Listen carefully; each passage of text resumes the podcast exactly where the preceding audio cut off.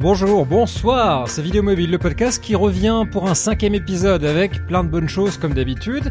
Un sujet hmm, qui n'a pas grand chose à voir avec la politique, mais ça pourrait. L'Europe contre le reste du monde, rien à voir avec l'actu, mais plutôt des vieilles histoires techniques qui nous causent encore des ennuis aujourd'hui. Je vous parle de cadence d'image, de comment on s'en sort quand on s'est trompé, comment on rattrape tout ça. Pour en parler, comme d'habitude, Laurent Close, en région parisienne. Salut Laurent. Salut, euh, wesh, euh, Ziva, comme on dit chez nous dans le neuf trois, bonjour de Montreuil, voilà. Et puis pour une fois pas à Paris, Philippe Couff, tu es où Philippe ? Alors je suis en Belgique, du côté de Louvain-la-Neuve, avec, euh, alors tu es un peu de la vieille école, moi je suis le doyen dans ce, dans ce podcast, et j'utilise aussi mon smartphone pour téléphoner. Ah ouais ? Parfois, ça m'arrive. Ça arrive encore. Et, euh, et là, je, je, c'est galère sur galère, je voudrais dénoncer l'opérateur Proximus, opérateur belge qui fait le roaming de mon opérateur français. Proximus minus. Ah là là, les, les conversations qui durent dix secondes avant de s'interrompre, quand l'interlocuteur rappelle, il tombe sur une voix qui parle en hongrois, puis sur une voix qui parle en anglais, puis euh, moi je rappelle, ça coupe, et cetera. Enfin, j'avais jamais vu ça depuis, euh, ou entendu ça depuis euh, super longtemps, et euh, j'ai dû tomber dans, dans un trou noir. Et en plus, t'as pas d'internet. Oui. Et en plus, il a plus d'internet, le pauvre. J'ai, j'ai un tout petit peu d'internet, mais à peine, à peine, à peine un filet. Et alors qu'on est dans une ville, euh, on est dans une ville euh, universitaire ici. Et donc, euh, donc voilà, c'était ma petite colère du soir, mais ça va bien se passer. Bon, bah c'est pas grave. Euh, c'est quoi la fréquence euh, d'image en Belgique quand on fait de la vidéo ? Euh, je n'en sais rien. Je pense que c'est exactement la même qu'en France, parce que si je me souviens bien de mes lointains euh, souvenirs, il y avait un format qui était le format SECAM, qui avait été développé euh, en France. Absolument. Voilà, et qui s'appliquait, je crois, aussi à la Belgique, alors que l'Allemagne, par exemple, était sur un format PAL, si je ne dis pas de bêtises. Absolument. Tout à fait. Et donc, c'est du vingt-cinq images par seconde. Et pourquoi on vous en parle ? Ça a l'air assez ennuyeux. On est aux limites de mes connaissances, là. Moi, je n'y connais pas plus que ça. Non, mais en fait, c'est vraiment, c'est vrai, on s'en rend compte et on apprend beaucoup de choses là-dessus quand on a des premiers problèmes avec les fréquences d'image. Et puis, c'est le sujet qu'on a choisi pour ce soir parce qu'on a tous eu des problèmes avec les fréquences d'image puisque nos chers ah, téléphones... C'est pour ça que mes images saccadent, alors ? Oui, peut-être pas tout à fait, mais euh, après montage, certainement. Et c'est pour ça que ton son est désynchro quand tu essayes de monter du trente images secondes dans du vingt-cinq images secondes et on peut se creuser la tête pendant longtemps avant de trouver la solution. Caramba. Et ben, on va essayer de, de passer en, en revue les, les problèmes, les solutions, euh, aussi les manières de contourner euh, les problèmes quand on, quand on a euh, bah, plusieurs rushs avec des fréquences d'image euh, différentes. Mais, Mais oui. Le problème rageant et essentiel avec des fréquences d'image qui sont différentes, c'est que le son va se décaler au fur et à mesure qu'on va avancer dans le projet. On va perdre la synchronisation du son et c'est pour ça que c'est ennuyeux. Après, il y a d'autres soucis comme les saccades, et cetera, mais on en parlera un peu plus tard. Comment vous faites-vous dans vos formations, Laurent et Philippe ? Est-ce que vous imposez de tourner dans une fréquence d'image européenne ou américaine ? Vous imposez une cadence ? Alors oui, moi j'impose une, une cadence, c'est-à-dire que, je, que j'explique qu'effectivement notre standard en Europe c'est vingt-cinq images par seconde, donc quand on a la chance d'utiliser une application professionnelle comme Filmic Pro dans laquelle on peut choisir, on se met en vingt-cinq images par seconde, mais en même temps quand on n'a pas envie de se compliquer la vie, sachant que si j'utilise la caméra native de mon iPhone, elle tourne elle de façon automatique en trente images par seconde, en réalité tu l'as dit en vingt-neuf virgule quatre-vingt-dix-sept, quand on n'a pas envie de s'embêter et qu'on se destine qu'au web, qu'on sait qu'on n'ira jamais sur la télévision, qu'on n'aura jamais à aller et faire des images pour la télé, eh ben on tourne en trente images par, par seconde. Maintenant, ce qui est très gaguesque quand même, il faut le dire, c'est que Filmic Pro, par défaut, le réglage standard au démarrage de Filmic, c'est vingt-quatre images par seconde, qui est en plus une autre vitesse, c'est celle du cinéma. Donc c'est assez, assez amusant, donc c'est quand même une chose à régler. Et, et l'anecdote moi que je veux raconter, c'est qu'il y a quinze jours pas réveillé, en formation, où, où j'assistais à un de mes, un de mes apprenants euh, à qui j'avais conseillé en fait de tourner euh, de, comme, comme il le fallait, en vingt-cinq images par seconde. Je suis resté, moi, en trente. J'ai tourné comme deuxième caméra en trente images par seconde. Et quand on a mis nos rushs en commun dans Final Cut pour les monter, j'ai eu l'air très bête en disant, écoute, excuse-moi, mais j'ai un peu, j'ai un peu merdé. Et on se, on se retrouve, en fait, avec la, la même interview, mis l'une au-dessus de l'autre, où moi, j'ai la mienne qui déborde, en fait, sur la même durée d'interview. Évidemment, j'ai plus d'images que lui. Alors, comment on fait ? Eh ben, c'est très, très simple. Dans un logiciel comme Final Cut, on a, on a cette chance. On, on, on choisit le rush le, le plus long. On le calme décale évidemment sur le plus court pour que le, le démarrage de l'interview soit la même, soit, soit le, on démarre au même moment. Mon, mon, mon film à moi est le plus long, et bien je, j'accélère la vitesse en, en, en, en activant cette fonction de Final Cut qui est de passer en mode normal pour, pour ensuite accélérer, et je pousse ma petite réglette de façon à réduire en fait la durée de mon clip qui est très long pour l'aligner exactement à la, à la vitesse du, du clip le plus, le plus court qui lui est en vingt-cinq images par seconde. Et ben je vous assure que ça marche, ça a été bluffant, mais sur une minute d'interview ça nous a recalé les images et le son et ça a été merveilleux. On a pu faire du multicam et, et réparer la grosse bêtise que j'avais fait, ce que je ne conseille quand même pas de renouveler. Voilà. J'apprends qu'il s'en passe de belles dans les formations de Samsa point F R. Désolé Philippe. mais, mais c'est juste la vie, parce que quand, dès qu'on commence à mélanger les sources, on a ça, on, on a tous voulu essayer des GoPro mélangés avec euh, trois téléphones parce que c'était marrant, puis on a fait ça un peu à la hâte, à la va-vite, sans vérifier les réglages des uns et des autres, et on se retrouve avec euh, bah, du vingt-quatre, du vingt-cinq et du trente images secondes mélangées.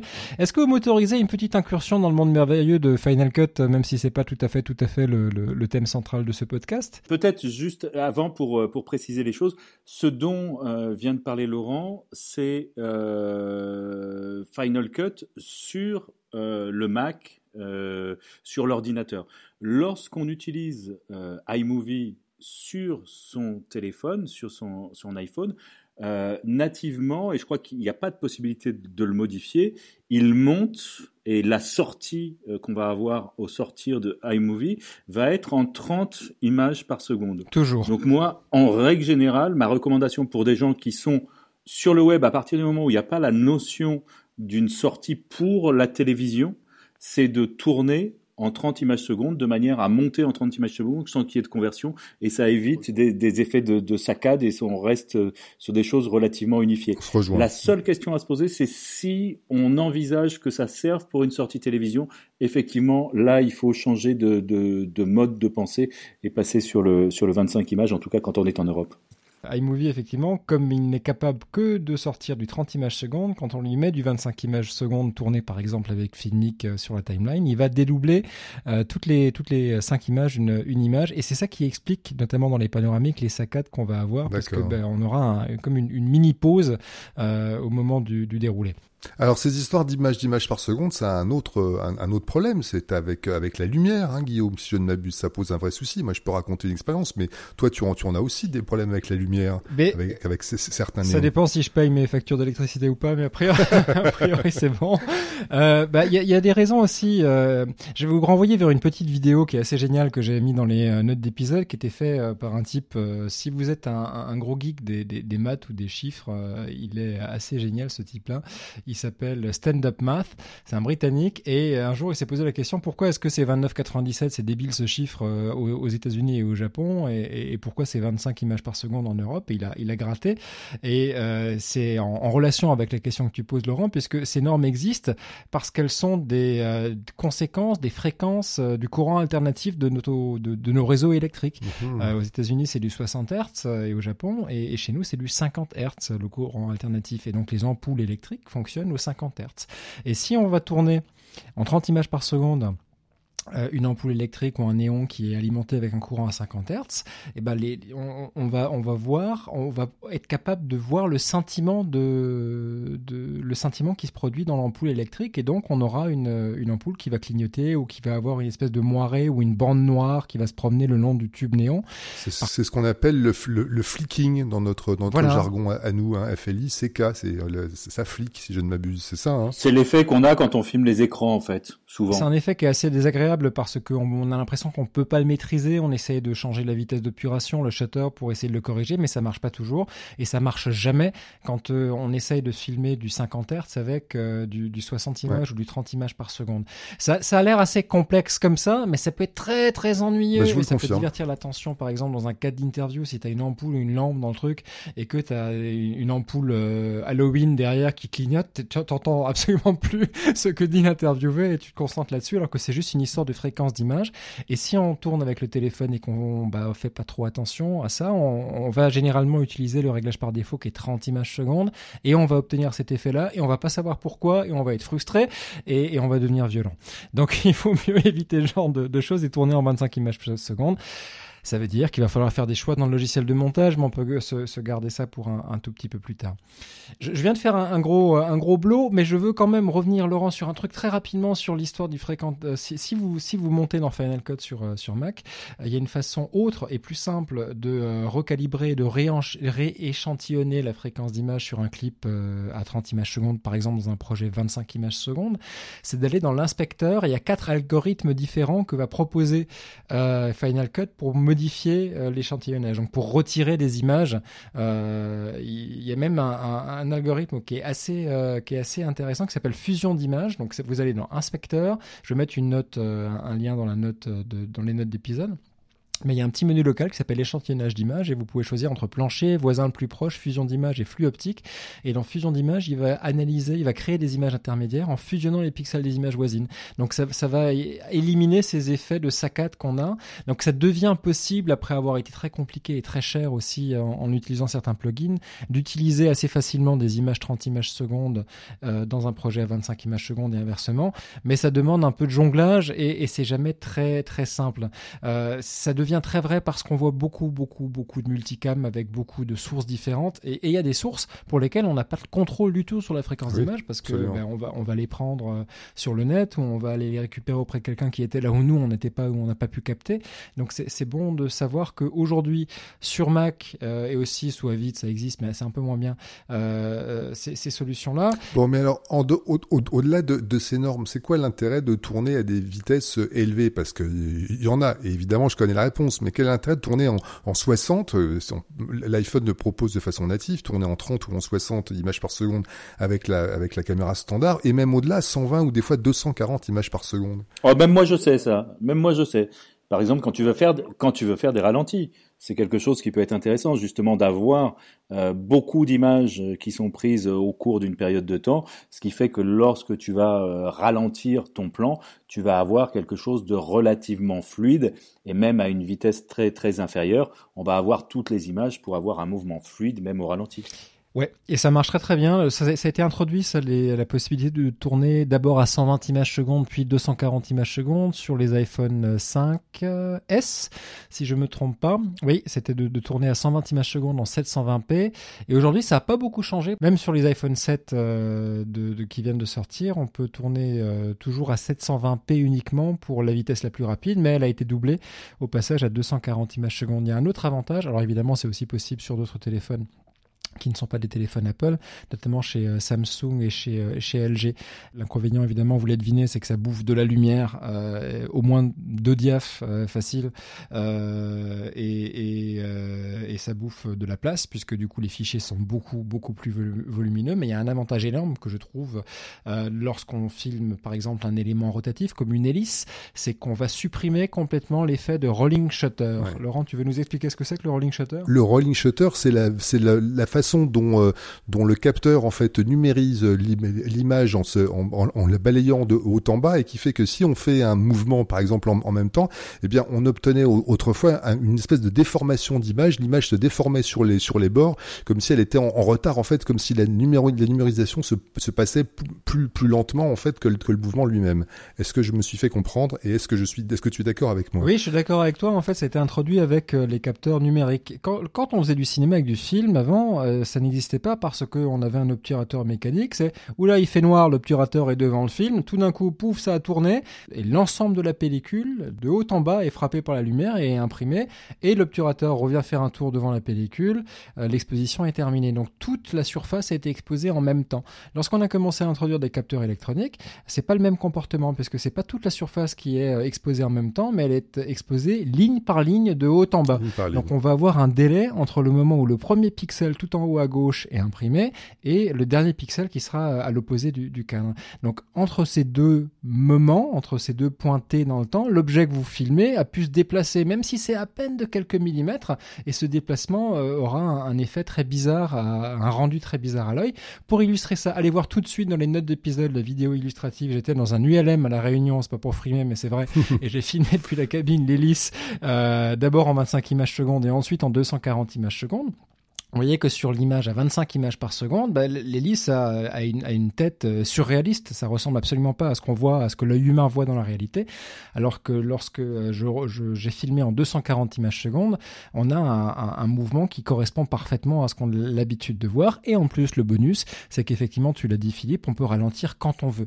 Donc ça, ça peut vraiment euh, sauver des coups euh, lorsque vous avez, par exemple, euh, euh, pas uniquement sur les mouvements rotatifs, mais euh, de la circulation. Lorsque vous êtes sur le bord d'une autoroute, route avec des véhicules qui se déplacent rapidement. Vous savez, on a l'impression que les poteaux ou que les, euh, les voitures à côté sont un peu euh, biais, penchés. En, penchés comme ça. Ouais. Bah c'est, c'est, c'est pareil, c'est que le toit de la voiture était capté par le, au moment du balayage par le haut du capteur et s'est déplacé entre le moment, euh, pendant le moment de l'exposition jusqu'à ce que le, le dernier pixel ait été imprimé. C'est pour ça que c'est penché. Et ben, si vous tournez lorsque vous êtes en déplacement sur la route en deux cent quarante images secondes, vous n'aurez pas ces problèmes-là de rolling shutter. Donc euh, voilà un avantage aussi de faire attention à à la fréquence d'image. Moi, je reviendrai dans ce podcast. Moi, j'apprends des trucs. J'ai un peu peur d'être chiant, mais en même temps, c'est souvent comme ça en formation aussi où tu as des questions et après, je pars dans une espèce, les Américains disent euh, un, un, un terrier de lapin, un rabbit hole, et puis euh, tu, tu termines, tu ressors du terrier, tu, tu regardes la, la salle et tu te dis bon, il y, y en a un qui est, qui est toujours là parce que c'est lui qui a les posé la question. Les autres, je suis pas sûr. Mais bon, donc, vous ferez votre sélection. Et si on se faisait un petit radar, tiens, en attendant, avant de replonger dans les fréquences pour ceux qui sont encore là, hein ? Allez hop, radar. Philippe, ton premier radar, ce serait quoi ? Alors, c'est une fonction que j'ai découverte, une fonction, un métier, un rôle en tout cas. Euh, c'est le rôle de fixeur numérique ou de fixeur digital. Le fixeur, c'est euh, ce comment dire, ce collaborateur des journalistes, notamment quand ils vont à l'étranger, non seulement qui parle la langue, mais qui connaît bien le pays et qui permet aux journalistes de gagner du temps, de entrer plus facilement dans certains milieux, en contact avec certaines personnes, et cetera. Parce que euh, il est du coin, parce que il connaît les gens, parce que il connaît les personnes ressources, et cetera. Et là Alors ça, Donc là, ça... c'est des gars qui parlent Facebook ? Et un petit peu. Ils peuvent parler de Facebook, ils peuvent être dans des groupes Facebook, dans des groupes privés, ils peuvent être dans des groupes WhatsApp, des groupes euh, fermés, ils peuvent avoir des accès à, à des groupes limités euh, numériquement pour permettre aux journalistes d'y avoir accès aussi et de toucher, d'entrer en contact avec des gens avec lesquels euh, ils n'auraient pas pu rentrer en contact aussi non parce que ils n'auraient probablement même pas connu l'existence de ces groupes numériques. Alors on n'est pas euh, cent pour cent dans le mojo, mais je trouve que c'est assez intéressant comme euh, comme fonction, et il y a un article qui est en anglais qu'on vous mettra dans les notes d'épisode et qui euh, décrit assez bien cette mission, et j'ai trouvé ça assez intéressant. Ben c'est vrai qu'on en a besoin de plus en plus parce que les publics sont sont, sont éclatés euh, et, et fra- beaucoup plus fragmentés qu'avant, et c'est ça devient vraiment un, un problème pour les médias généralistes. Et est-ce qu'on peut encore être un média généraliste aujourd'hui alors que les intérêts sont tellement divers ? On sait qu'on a on a besoin pour explorer euh, certains euh, certains domaines bah, de gens qui soient plus compétents que nous dans ces domaines-là. On appelle ça des experts, et le fait que bah, la société soit déplacée vers des milliers de petites cavernes euh, comme, comme digitales comme celle-ci, bah, il, il faut parfois un éclaireur. Et, euh, c'est, c'est logique et, et, et en même temps, je te rejoins, assez, assez surprenant.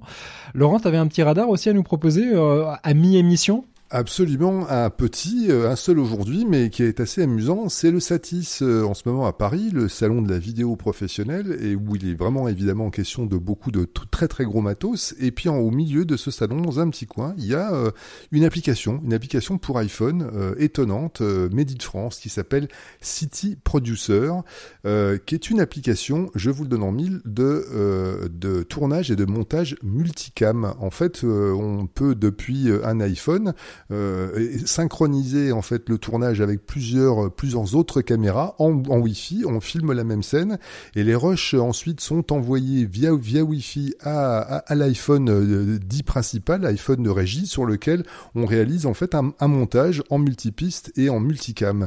Une appli cent pour cent française euh, qui a déjà pas mal de clients et de d'assez beaux clients. Vous irez jeter un, un œil sur le sur le site de de de de, de, de l'éditeur, hein, donc city producer point f r. Les l'adresse cliquable dans, dans les notes d'émission comme d'habitude, et vous verrez en fait quelques, quelques exemples. Euh, simplement, ce qui est aussi amusant, et là je trouve un peu moins flatteur pour cette appli, c'est qu'elle inaugure un modèle économique qu'on commence à voir apparaître nous, qui est celui de, de l'abonnement de plus en plus, hein, on n'achète plus la... Voilà. Mais là, un abonnement où on atteint des sommets, puisque le prix annoncé est de deux euros par jour. Voilà. Donc je vous invite quand même à aller jeter un œil sur les possibilités de cette appli. ne serait-ce que parce qu'il y a déjà des, des, des, des jolis clients et des, des, des jolis exemples de ce qu'on peut faire avec. L'intérêt aussi de la chose, c'est que le montage que l'on fait vite fait à l'arrache peut être exporté dans un format proche de celui de Final Cut Pro X. C'est une des nouveautés de la dernière version de ce City Producer qui exporte quelque chose qui se récupère assez facilement avec le multipiste, hein, avec les, les couches, euh, une couche au-dessus. Euh, c'est compatible apparemment avec Final Cut Pro X. Enfin, ce que j'en ai vu en tout cas, euh, moi me donne envie d'être là et garder de plus près. C'est quoi, il tourne en Apple ProRes directement ? A priori, ben, a priori, ça, en tout cas, ça, ça y ressemble. Voilà, je peux pas vous en dire beaucoup plus, parce que je ne vous, vous le cache pas. Moi, j'étais en formation aujourd'hui, donc j'avais des espions qui sont allés voir, qui m'ont ramené une petite doc. J'ai la carte de visite de l'éditeur, et je vous promets que je vais aller le, le voir et voir ça de, de vraiment de, de plus près, mais la démo que j'ai vue en ligne m'a quand même, m'a quand même donné envie. Et t'es pas le premier à m'en parler. Cette semaine, Sébastien Meunier, que si le monsieur trois cent soixante à France Télévisions m'en a, m'en a parlé, euh, et m'a demandé, t'as vu, t'as vu, t'as vu? Ils ont fait un live sur Facebook, et cetera. Euh, bah, je crois que ça ressemble quand même pas mal à, à Ricola Multicam, qui est une appli, ouais, qui, est, euh, mmh. qui est plus ouais. toute jeune, hein, ouais. euh, qui a au moins ouais. quatre ans, euh, je crois qu'ils ont, oui, ouais, ils ont commencé en deux mille douze, bonne, hein. mais très bonne, mmh. et qui permet de faire du multicam avec un iPad maître qui va contrôler plusieurs iPads ou iPhones euh, esclaves euh, pour faire du, du multicam. Je me souviens plus si Ricolive a la possibilité de, d'enregistrer le, euh, si, le, le flux. Si c'est oui, là, tout à fait. Oui, en, oui. en direct, c'est un flux de, de qualité euh, dégradée. Pour, c'est ça. Euh, Euh, c'est même pas du sept cent vingt ou à peine du sept cent vingt, euh, et on peut le récupérer en H D, mais pas en direct, en après-coup, avec possibilité de refaire le montage entre les, les différents passages euh, de réalisation d'une caméra à l'autre. Ouais, donc il garde tous les flux et puis ouais, euh, ouais, c'est vraiment pas mal. Ouais. Mmh. Donc Ricolive, ça existait déjà. Euh, City Producer, un nouveau venu, euh, franchouillard, donc c'est c'est plutôt pas mal de savoir que ça existe. Et une toute petite parenthèse, j'ai été euh, agréablement surpris de voir, euh, puisque D J I, le fabricant chinois de drones, a annoncé ses nouveaux modèles euh, cette semaine, ouais. la version Pro, euh, est capable d'enregistrer directement en cinq K et en format Apple ProRes, donc un format qui wow. est euh, ouais euh, qui est capable de euh, d'être monté immédiatement. Sans temps de, de, de conversion dans, dans Final Cut. Donc en gros, on prend la carte, on la fout dans le bac et c'est réglé. On peut commencer à monter dessus directement sans, euh, sans, sans problème. Ce qui, pour la cinq K, ouais, ce qui pour la cinq K n'était pas possible. C'est possible pour la H D depuis euh, de belles lurettes, mais pour la cinq K, c'était pas possible. Donc voilà, fin de la parenthèse. On commence à voir de plus en plus, maintenant que le stockage est de moins en moins cher, euh, des, des appareils qui sont capables de, d'enregistrer dans des formats qui sont non compressés, puisque c'est, c'est là tout l'intérêt de l'Apple ProRes, euh, en tout cas de sa version non compressée. c'est que c'est qu'il n'y a pas de perte, euh, et qu'il paraît que les prochains iPhones, euh, si on en croit les sites de rumeurs dont on ne devrait pas dont, auxquels on ne devrait pas se fier, euh, voilà, euh, c'est, c'est, ce serait possible. Donc euh, si on retourne à nos, euh, à nos histoires de, de fréquences d'images, etc., moi ça me fait penser au format aussi. Et puis euh, bah, a priori on a, on a toujours tous tourné en H D parce que euh, bah, on diffuse en mille quatre-vingts par euh, par mille neuf cent vingt. Est-ce que ça a un intérêt de tourner en, en quatre K, puisque de plus en plus de téléphones euh, le proposent aujourd'hui? J'ai fait une petite liste aujourd'hui pour m'amuser, puisque euh, du côté de chez Apple, c'est à partir de l'iPhone six S qu'on euh, peut euh, tourner en quatre K, donc six S, six S plus, sept et sept. Oui. Plus, ça c'est la liste très exhaustive du côté Apple. Du côté Android, il y en a beaucoup plus, des téléphones qui sont capables de faire de la quatre K aussi. Alors il y a quelques modèles euh, euh, très connus comme euh, le Samsung Galaxy S sept. S sept, hein. Le L G euh, V vingt qui viendra jamais oui, sur le marché France, européen, mais, mais qu'on attend tous. Et j'en ai compté une petite, une petite trentaine dans une liste non, non exhaustive. Il y a aussi Huawei, le, le Mate neuf, le Nova, le Nova Plus, euh, Meizu avec son M X six, Motorola avec le Moto Z. Bref, la quatre K est là. Euh, est-ce que ça sert à quelque chose d'aller euh, manger complètement et rapidement euh, la capacité de stockage de son téléphone pour faire de la quatre K ou pas, à ton avis, Laurent? Alors oui, moi, moi j'y voyais un seul avantage au tout tout début, qui était euh, le fait de pouvoir tourner une interview par exemple en une seule prise, de pouvoir tourner plusieurs valeurs de plan, puisque comme on tourne en trois mille huit cent quarante par deux mille cent soixante, quand on a décidé euh, a posteriori de monter, de, de, de, de sortir en fait un film, de l'exporter en Full H D, donc en mille neuf cent vingt par mille quatre-vingts, et ben on a toujours la possibilité de recadrer son image dans laquelle on a beaucoup plus de matière, quatre fois plus, pour faire plusieurs cadres, plusieurs valeurs de plan. Donc dans dans une seule interview, quand on nous euh, formateurs encourageons nos, nos, nos apprenants, quand les interviews sont longues, à, en fait à changer de cadre et à se rapprocher ou à s'éloigner de la personne pour faire deux valeurs de plan, et ben là, dans une interview filmée en une seule prise, on peut au, au montage euh, recadrer, euh, cropper dedans pour faire deux valeurs de plan. C'était le seul intérêt que je voyais à la chose, jusqu'à interviewer il y a quelques mois pour le magazine zéro un net, quand j'ai fait ce hors-série sur le smartphone, jusqu'à interviewer Sean Baker, le, le metteur en scène de, de Tangerine, vous le savez, qui juste après Tangerine a tourné à l'iPhone un, un court-métrage publicitaire pour, pour, pour Kenzo, je vous invite à voir d'ailleurs, ouais. hein, qui s'appelle Snowbird et qui est très très joli, qui est tourné dans une, ouais. dans une décharge, et en fait il m'a expliqué qu'il avait tourné celui-là en quatre K pour une raison et une seule, c'est pour pouvoir recadrer dedans et pour pouvoir faire des espèces de Ken Burns, des petites scènes en mouvement. Vous verrez dans le film, il y a quelques quelques scènes dans lesquelles il se passe rien, dans lesquelles il trouvait justement que un il se passait rien, puis son cadre était finalement pas top. Et ben dans la, la scène, elle commence, elle est cadrée plan large, et puis elle finit, elle se resserre un petit peu. En fait, on passe d'une d'une d'une, d'une d'un, d'un d'un plan assez large à, à un plan moyen. Tout ça évidemment sans perdre de, de pixels. Et ben dit voilà, pour lui c'est c'est une sécurité en post-prod, c'est pouvoir s'il trouve que son plan est pas terrible, le retailler et même euh, le retailler en mouvement, faire une espèce de petit zoom, de, de petit zoom dans la post-prod. Donc je trouvais ça, trouvais ça intéressant. Et depuis, j'ai vu des gens qui eux utilisent, euh, utilisent le tournage en quatre K pour faire carrément des panoramiques. Donc on vous fait un magnifique ouais. plan de paysage, une la, la baie de Rio par exemple pendant les Jeux Olympiques. Et puis ben, au, au montage, on va faire un panoramique droite-gauche ou gauche-droite pour comme si on, on survolait, comme si on, on passait le, la, la, la baie de, en revue d'un, de, de, d'un côté à l'autre. Voilà pour moi les, les, les c'est assez bluffant parce qu'on a l'impression d'utiliser une dolly ou, euh, ou, ouais, ou quelque chose fait. Comme ça, puisqu'on n'a pas l'effet de déformation de, de, de l'optique quand on fait un vrai panoramique. Bon, on a toujours les bords de l'image qui sont un peu, enfin, on, on le voit quoi, que c'est un vrai panoramique. On a les bords de l'image qui sont un peu déformés, et puis ce, ce, le mouvement amplifie les déformations de, de l'optique. C'est, c'est la physique. Alors que là, on va simplement recadrer et, et créer un mouvement avec un, une entrée douce et une sortie douce dans le mouvement. C'est purement logiciel, mais c'est assez bluffant parce que c'est comme si on déplaçait euh, la caméra sur un même plan par rapport au paysage, et donc sur un rail ou sur une dolly ou même sur un drone par exemple.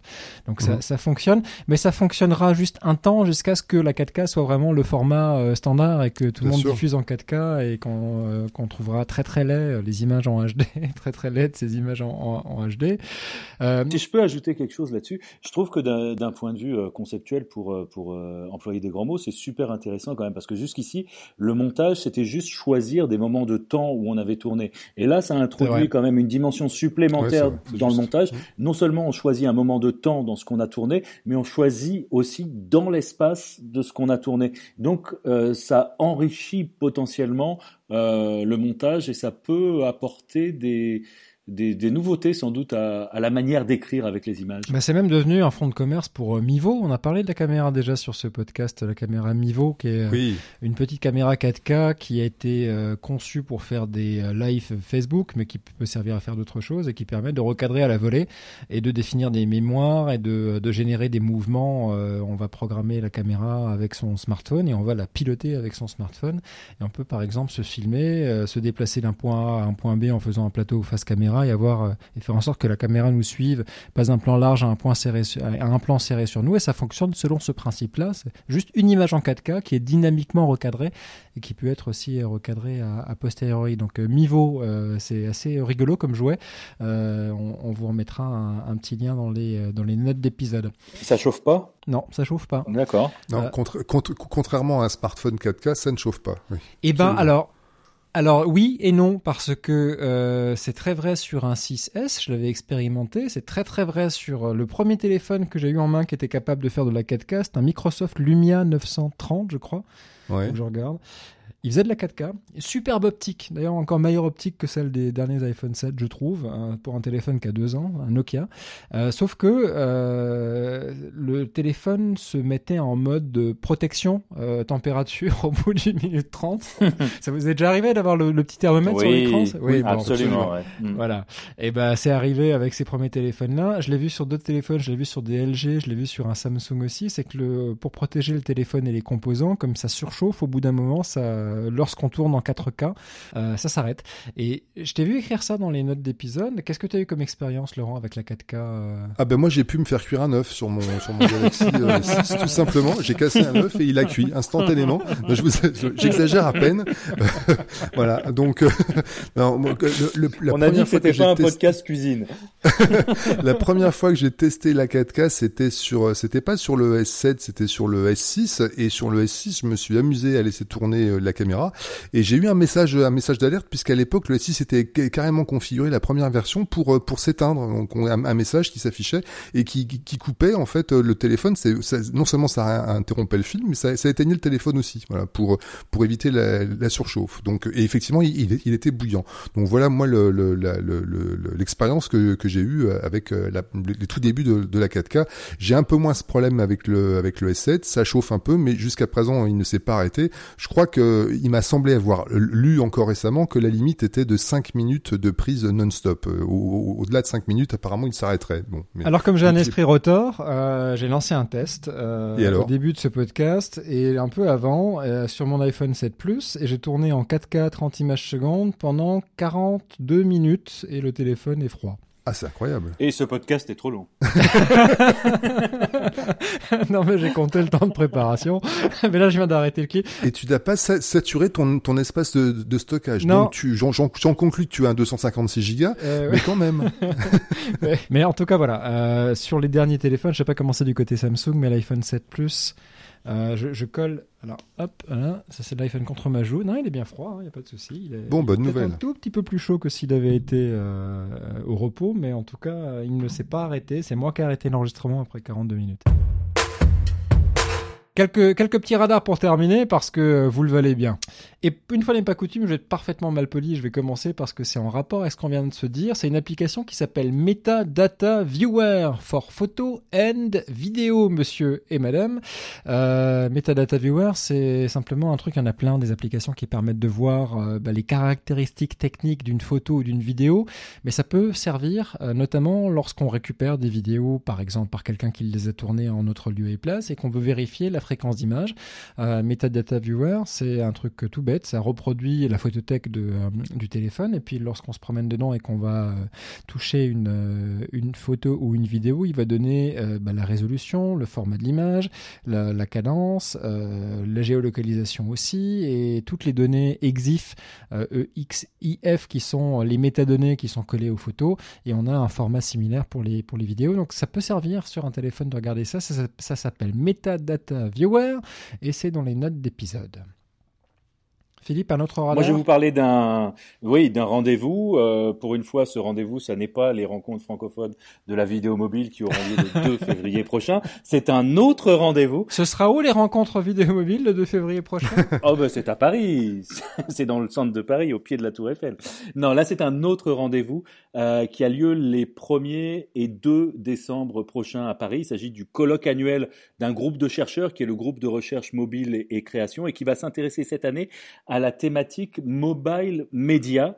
Alors, ils vont parler d'une part du mojo, essayer de voir comment euh, tout ça s'organise euh, et mis en œuvre par les professionnels, par les journalistes et par les autres acteurs de l'information. Et puis, d'autre part, ils verront, euh, ils se pencheront sur le mobile et les contenus vidéo, notamment en provenance des amateurs, et voir comment ils sont utilisés par les médias traditionnels. Euh, beaucoup de beau monde dans ce dans ce colloque, dont Laurent Close, qui viendra euh, expliquer à ses chercheurs, à ses chercheurs un petit peu comment euh, on travaille en tant que journaliste avec euh, son smartphone pour produire euh, des vidéos de qualité professionnelle. Un événement plutôt euh, centré sur la recherche et la réflexion, mais euh, très très intéressant, et beau plateau pour en pour en parler euh, au cours de ces deux journées du premier et deux décembre prochain à Paris. Ça, ça veut dire qu'on est devenu un phénomène de société, les gars. Absolument. euh, à, à la décharge de notamment Laurent Salard, qui, qui est l'une des, des organisatrices derrière cet événement, ça fait un bon petit moment euh, qu'elle se penche euh, sur euh, la manière dont le, le mobile est utilisé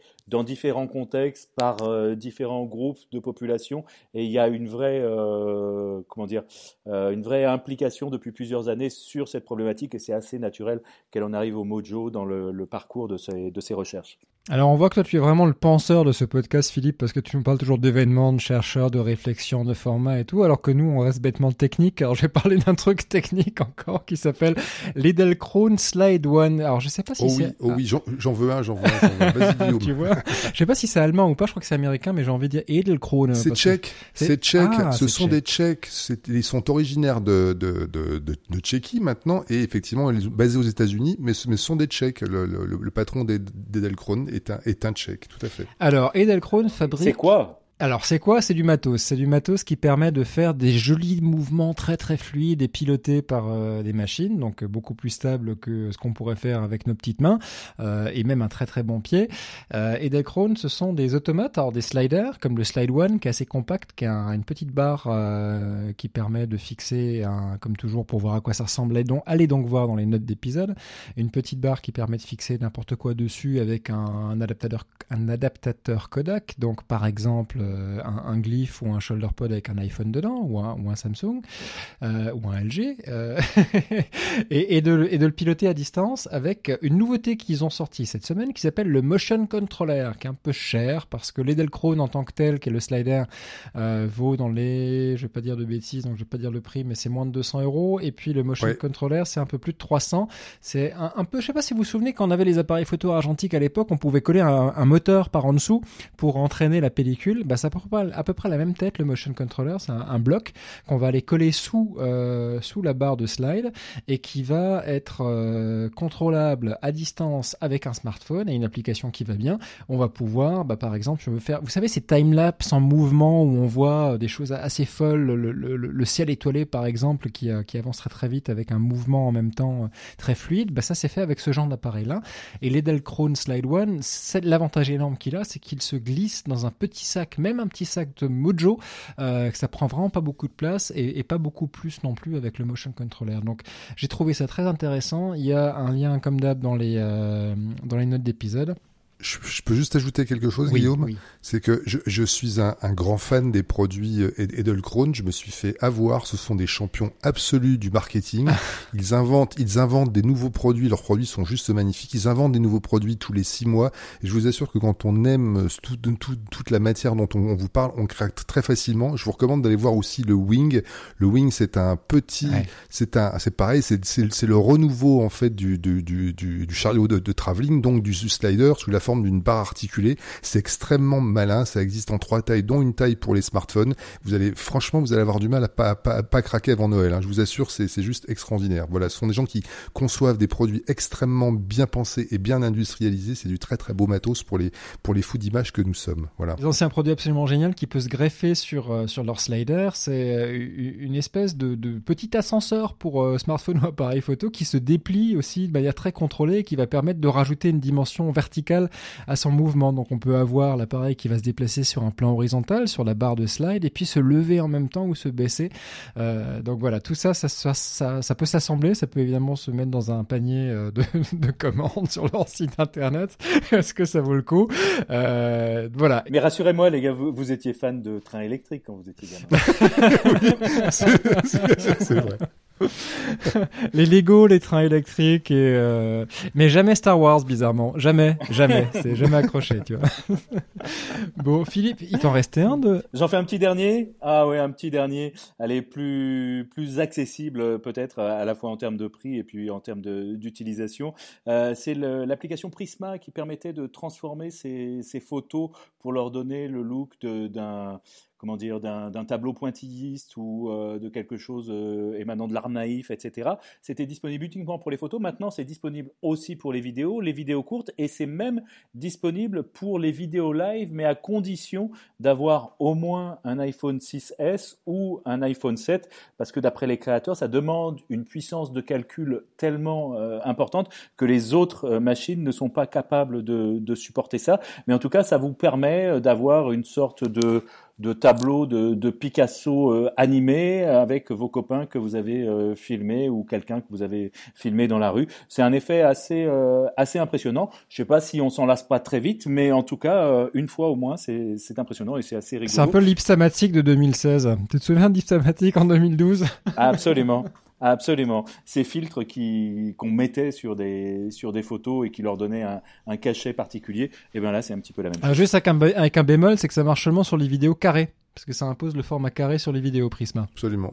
Et ben voilà, j'espère que vous avez appris plein de choses sur les fréquences d'image, sur comment surtout éviter les pièges et ne pas se cogner la tête contre les murs, pas la frapper parce que ça fait mal. Euh, y a des solutions pour pouvoir rattraper ces coups-là. Et puis la première des solutions, c'est de tourner dans le bon format, dans la bonne fréquence d'image dès le départ. Ça évite les transferts, et cetera. Vidéo mobile, le podcast est terminé. Dans quinze jours, on revient. Et on revient avec quoi, Philippe ? Ah ben moi, j'aimerais bien qu'on parle de vidéo verticale, comment tourner, comment exploiter en verticale, et notamment lorsqu'on est dans Snapchat, euh, qui a popularisé en quelque sorte ce format, ce format vertical. Et pour une fois, j'aimerais bien qu'on entende une fille aussi dans ce podcast, parce que pour l'instant, on n'a entendu que des mecs ici. Donc, je propose d'inviter euh, Magali Philippe, qui travaille à la R T S, la radio-télévision suisse, qui est en charge euh, au sein de la cellule réseaux sociaux de tout ce qui concerne Snapchat euh, là-bas. Et elle a beaucoup couvert d'événements avec Snapchat, en vidéo mobile, dans ces formats très particuliers qui sont ceux de Snapchat. Et j'aimerais beaucoup qu'elle nous raconte comment ça se passe, comment on arrive à tirer de cet outil très bizarre pour faire de l'info, pour donner du sens un petit peu à ce qu'on fait. Ça, c'est, je sens que ça va être un podcast qui va beaucoup plaire à Laurent. Oui, absolument. absolument. On va essayer de, de, de donner du sens à un truc qui pour moi n'en a aucun. Ça me plaît beaucoup. Et ben merci d'avoir été avec nous. Moi, je suis impatient d'être dans quinze jours pour euh, pouvoir faire enregistrer cette, cette nouvelle émission-là avec Magali. Portez-vous bien d'ici là. À très vite.